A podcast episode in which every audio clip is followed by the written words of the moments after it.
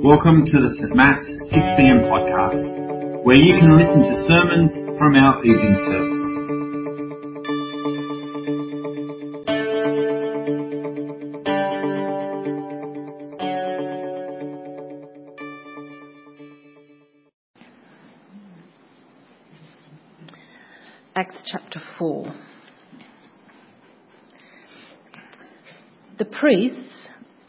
Captain of the temple guard and the Sadducees came up to Peter and John while they were speaking to the people. They were greatly disturbed because the apostles were teaching the people, proclaiming in Jesus the resurrection of the dead. They seized Peter and John, and because it was evening, they put them in jail until the next day. But many who heard the message believed. So the number of men who believed grew to about 5,000. The next day, the rulers, the elders, and the teachers of the law met in Jerusalem. Annas, the high priest, was there, and so were Caiaphas, John, Alexander, and others of the high priest's family. They had Peter and John brought before them and began to question them. By what power or what name did you do this? Then Peter, filled with the Holy Spirit, said to them, Rulers and elders of the people, if we are being called to account today for an act of kindness shown to a man who was lame, and are being asked how he was healed, then know this, you and all the people of Israel. It is by the name of Jesus Christ of Nazareth, whom you crucified, but whom God raised from the dead, that this man stands before you healed. Jesus is the stone you builders rejected, which has become the cornerstone. Salvation is found in no one else, for there is no other name under heaven given to mankind by which we must be saved. When they saw the courage of Peter and John and realized that they were unschooled, ordinary men, they were astonished. And they took note that these men had been with Jesus. But since they could see the man who had been healed standing there with them, there was nothing they could say. So they ordered them to withdraw from the Sanhedrin and then conferred together. What are we going to do with these men? They asked. Everyone living in Jerusalem knows they have performed a notable sign and we cannot deny it. But to stop this thing from spreading any further among the people, we must warn them to speak no longer to anyone in this name. Then they called them in again, in again and commanded them not to speak or teach at all in the name of Jesus. But Peter and John replied, Which is right in God's eyes? to listen to you or to him. You be the judges. As for us, we cannot help speaking about what we have seen and heard. After further threats, they let them go. They could not decide how to punish them because all the people were praising God for what had happened. For the man who was miraculously healed was over 40 years old just a spring chicken. On their release, Peter and John went back to their own people and reported all that the chief priests and the elders had said to them. When they heard this, they raised their voices together in prayer to God. Sovereign Lord, they said, you made the heavens and the earth and the sea and everything in them. You spoke by the Holy Spirit through the mouth of your servant, our father David, why do the nations rage and the peoples plot in vain? The kings of the earth rise up and the rulers band together against the Lord and against his anointed one. Indeed, Herod and Pontius Pilate met together with the Gentiles and the, pe- the people of Israel in this city to conspire against your holy servant Jesus, whom you anointed. They did what your power and will had decided beforehand should happen. Now, Lord, consider their threats and enable your servants to speak your word with great boldness. Stretch out your hand to heal and perform signs and wonders through the name of your holy servant Jesus. After they prayed, the place where they were meeting was shaken, and they were all filled with the Holy Spirit and spoke the word of God boldly.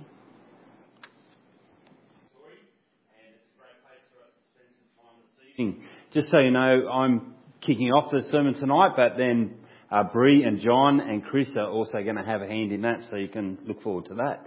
If you get bored of my voice, know that a different one's coming. It's all good. How about I pray? Uh, Heavenly Father, we thank you so much for this incredible story of uh, Peter and John, and we pray now, as we consider it, that you use it to encourage us, just as you encouraged them 2,000 years ago, that you might embolden us for your mission in this world, and we pray in Jesus' name. Amen. Well, we introduced this theme to you at the end of last year on our Vision Day in November.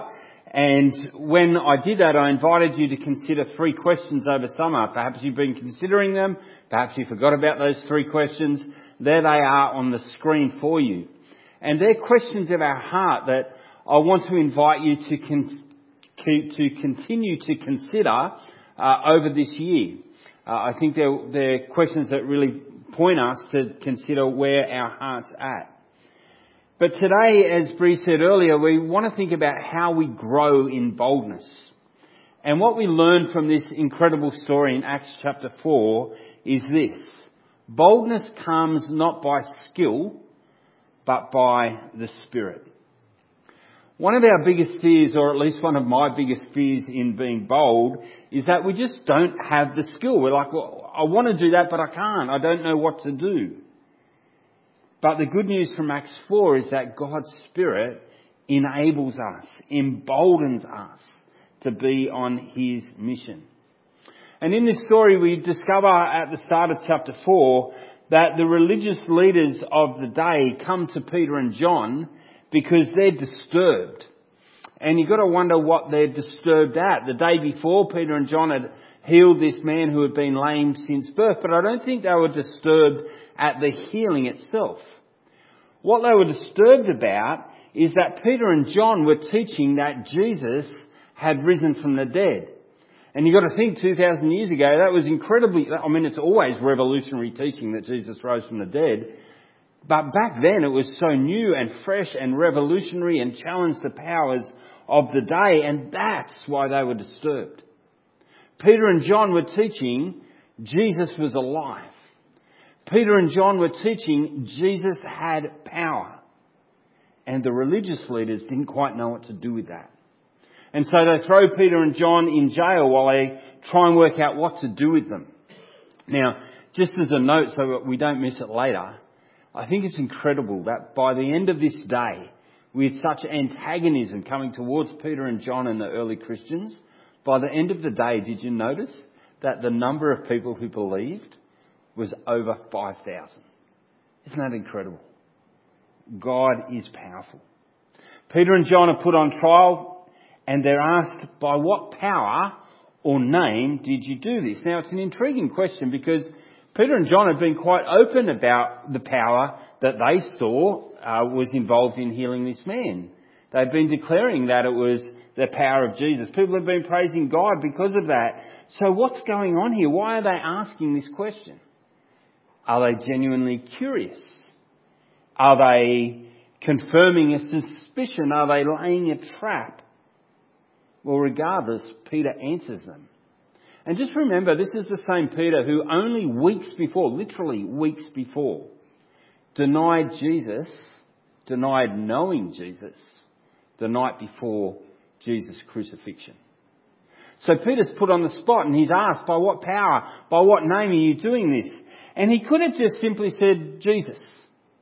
And he does say that, but he says more. Look at what he says. He says, uh, if you want to know about the act of kindness to this lame man, know that it's because of Jesus who you crucified, but God raised from the dead. It's because of him that this lame man is healed.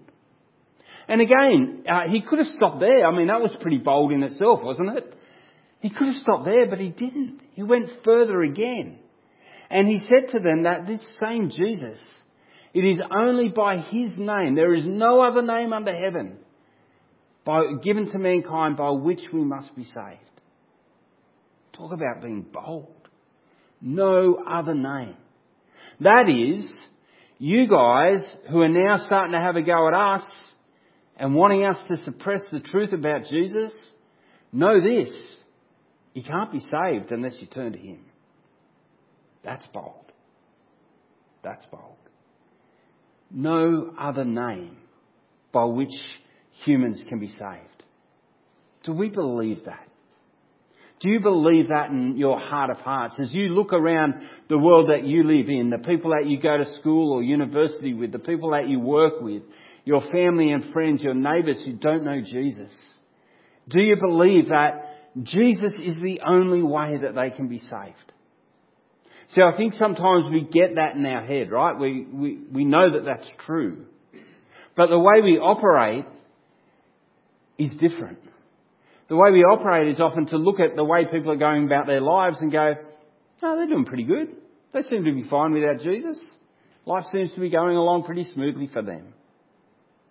And so our functional belief is actually that they can be saved by some other way. That's not what Peter says. It's not what Scripture tells us about those who don't know Jesus.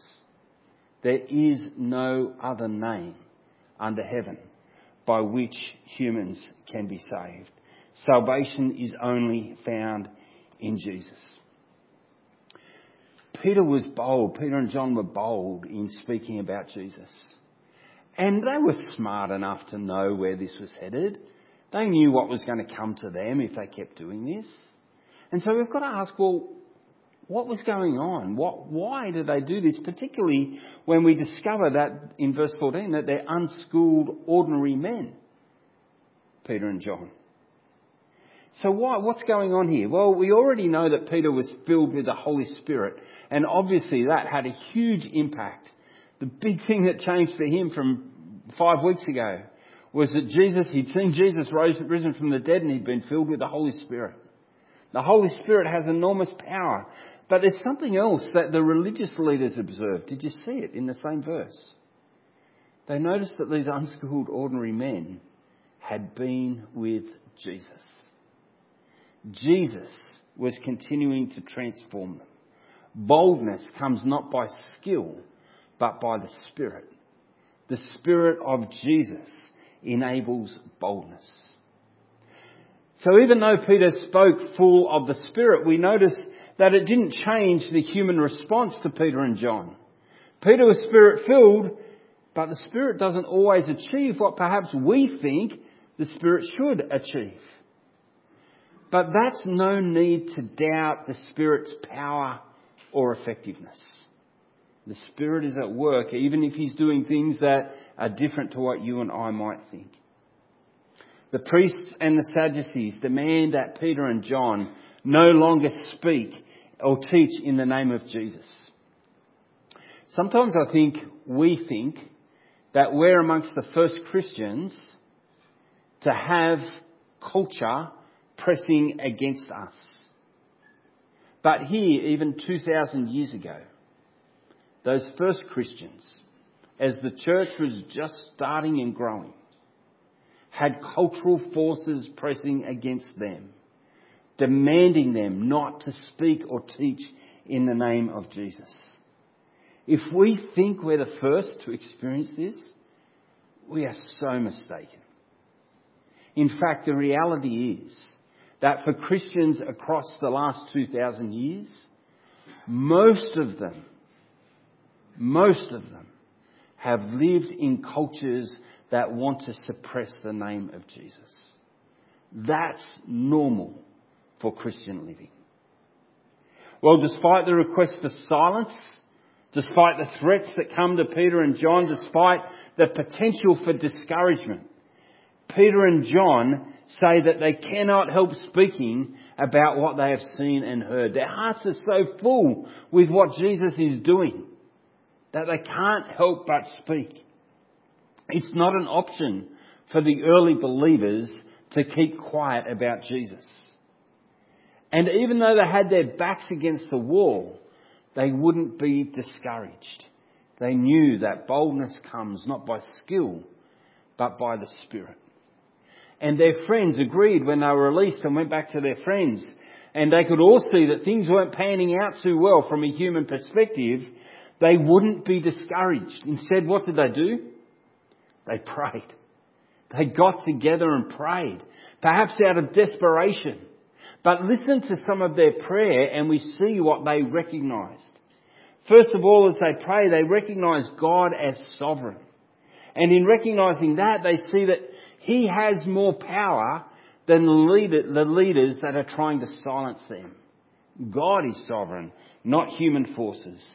They recognize in their prayer the fulfillment of prophecy.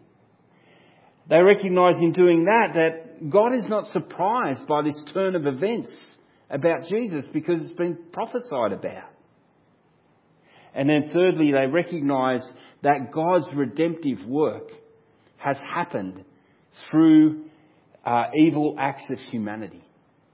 God is not restricted or limited or squashed by evil humanity.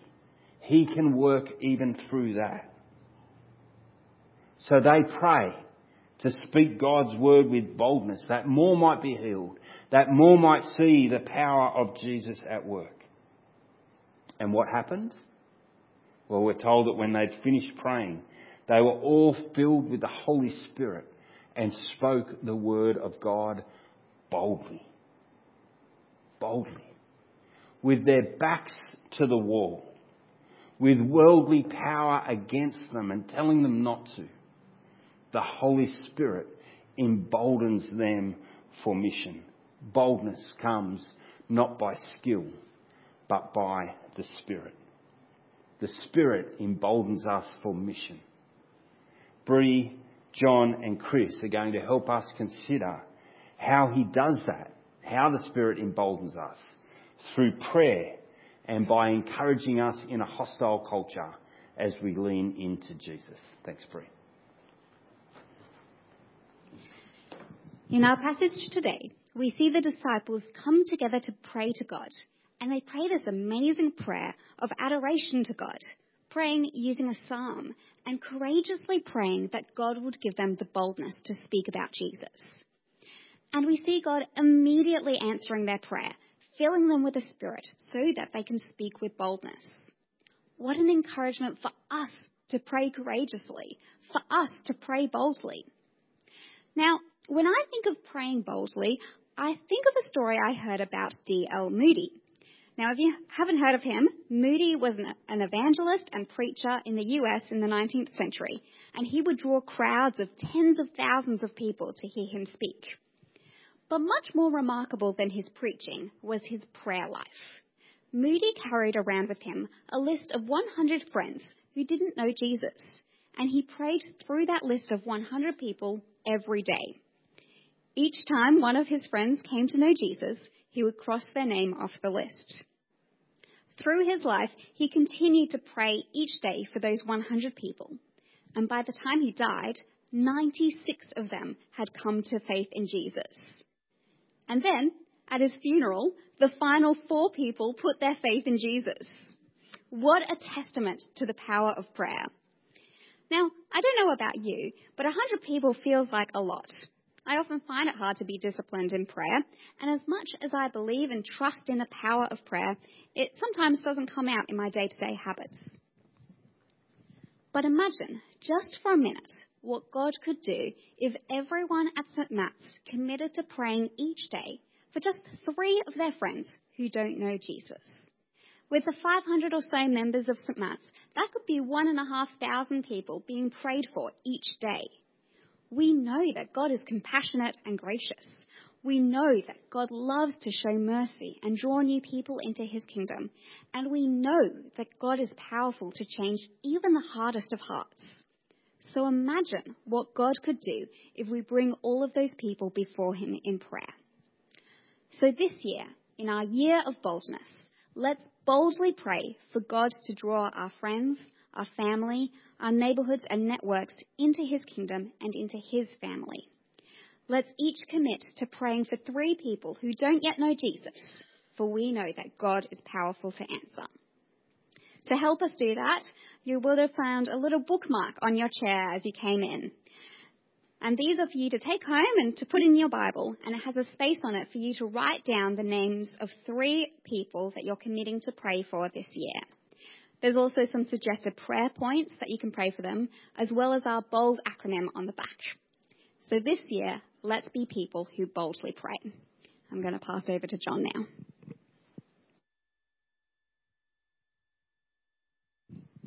Thanks, Bree. And as we pray, sometimes we feel like we're in a bit of a hostile culture, don't we?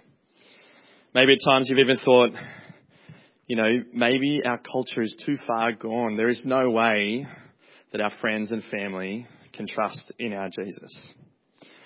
The cultural edict of our time is similar to that of what we saw in Acts 4 in verse 17.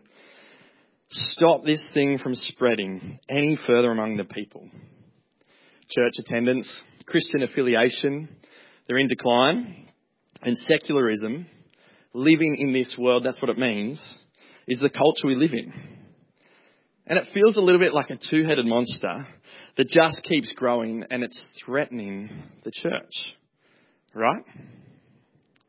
Mark Sayers, uh, in a po- podcast, asked this, I think, very thought-provoking question. What if secularism and post-Christianity culture is far weaker than we realized? What if the big bad wolf that we're so afraid of just is not that bad? You see, culture freaks us out a little bit as Christians. But we need to shift our view, turning our view from the big bad wolf of secularism towards the good shepherd, Jesus. And the powerful shepherd that he is. And Peter and John in Acts 4, uh, they knew that Jesus was more powerful than the culture around them. The chief priests and the rulers, they didn't like what they were saying, and so they schemed to stop this thing, the good news about Jesus, from spreading any further among the people. We must warn them to speak no longer to anyone in this, in this name. It seems like the good news of Jesus was being trampled. But that didn't stop them.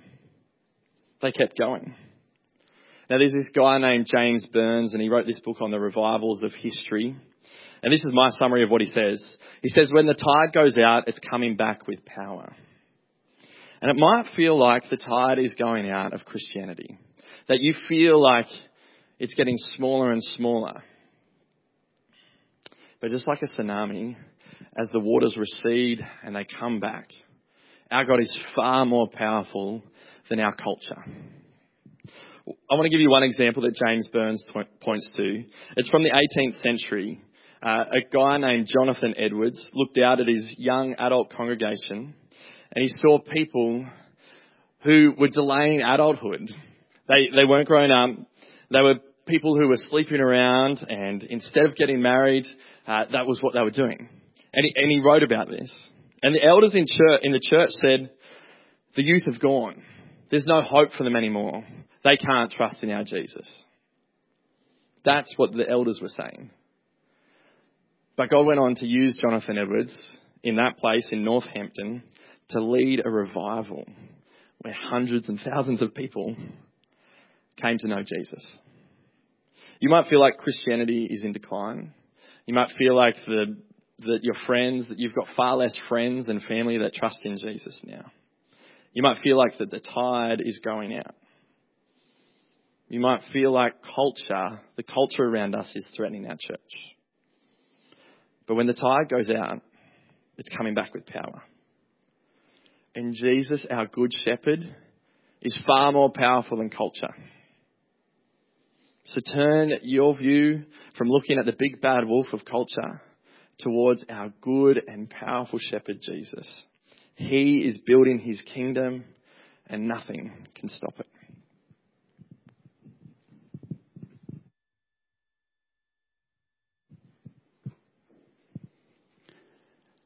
Bold. I really can't decide if I love that word or hate it by this point. Unfortunately, we're only just starting the year. Because on the one hand, Jesus is the best thing I know. Jesus is the best person I know. He gives me a hope and a peace and a joy that this world cannot touch. But on the other hand, boldness just, just does not come naturally to me at all. So how do we grow in boldness? How do we overcome the fear, the doubt, the timidity, the insecurity? Ron's actually already pointed us to it in Acts 4 verse 13. When the religious rulers saw the courage of Peter and John and realized the two of them had no training to help them act like this, they were astonished. And they took note that these men had been with Jesus. They were courageous because they'd been with Jesus. And if we want to be courageous, if we want to be bold, then we need to be with Jesus too.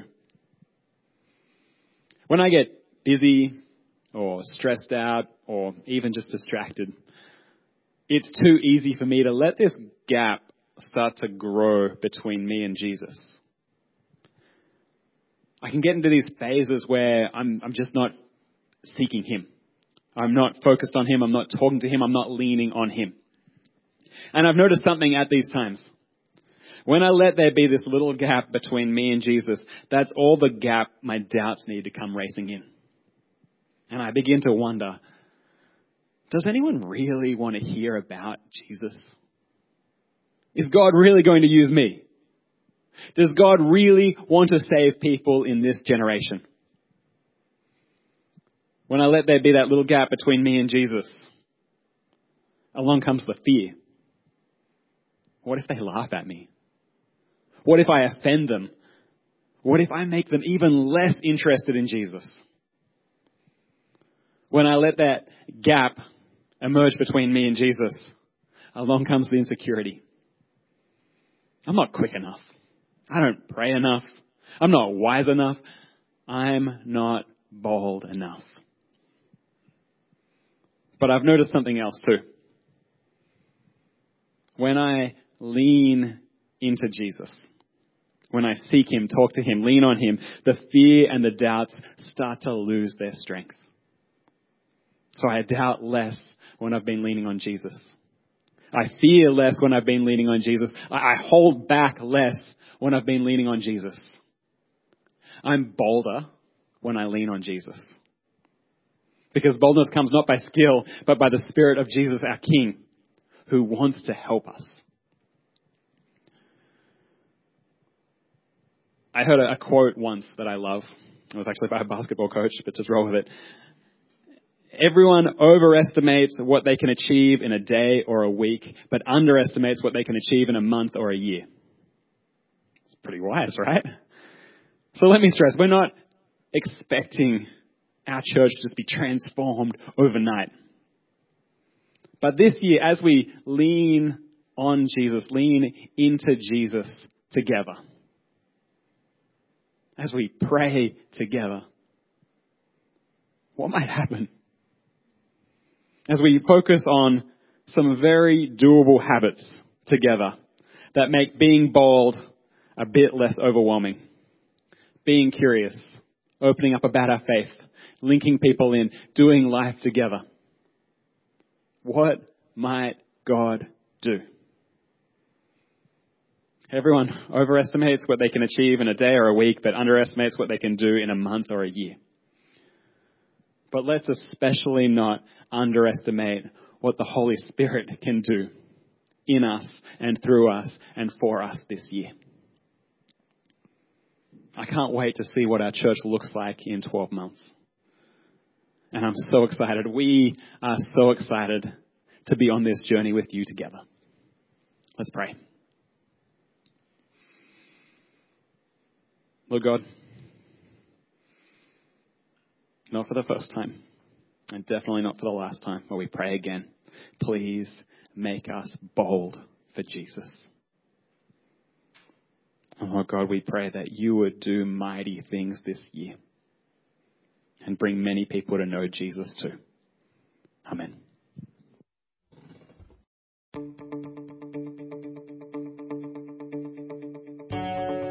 Thanks for listening to this week's sermon. St. Matt's West Pennant Hills 6pm congregation is a collection of people who want to be changed by Jesus, to have a deeper connection with God, deeper community with one another, and deeper concern for our world.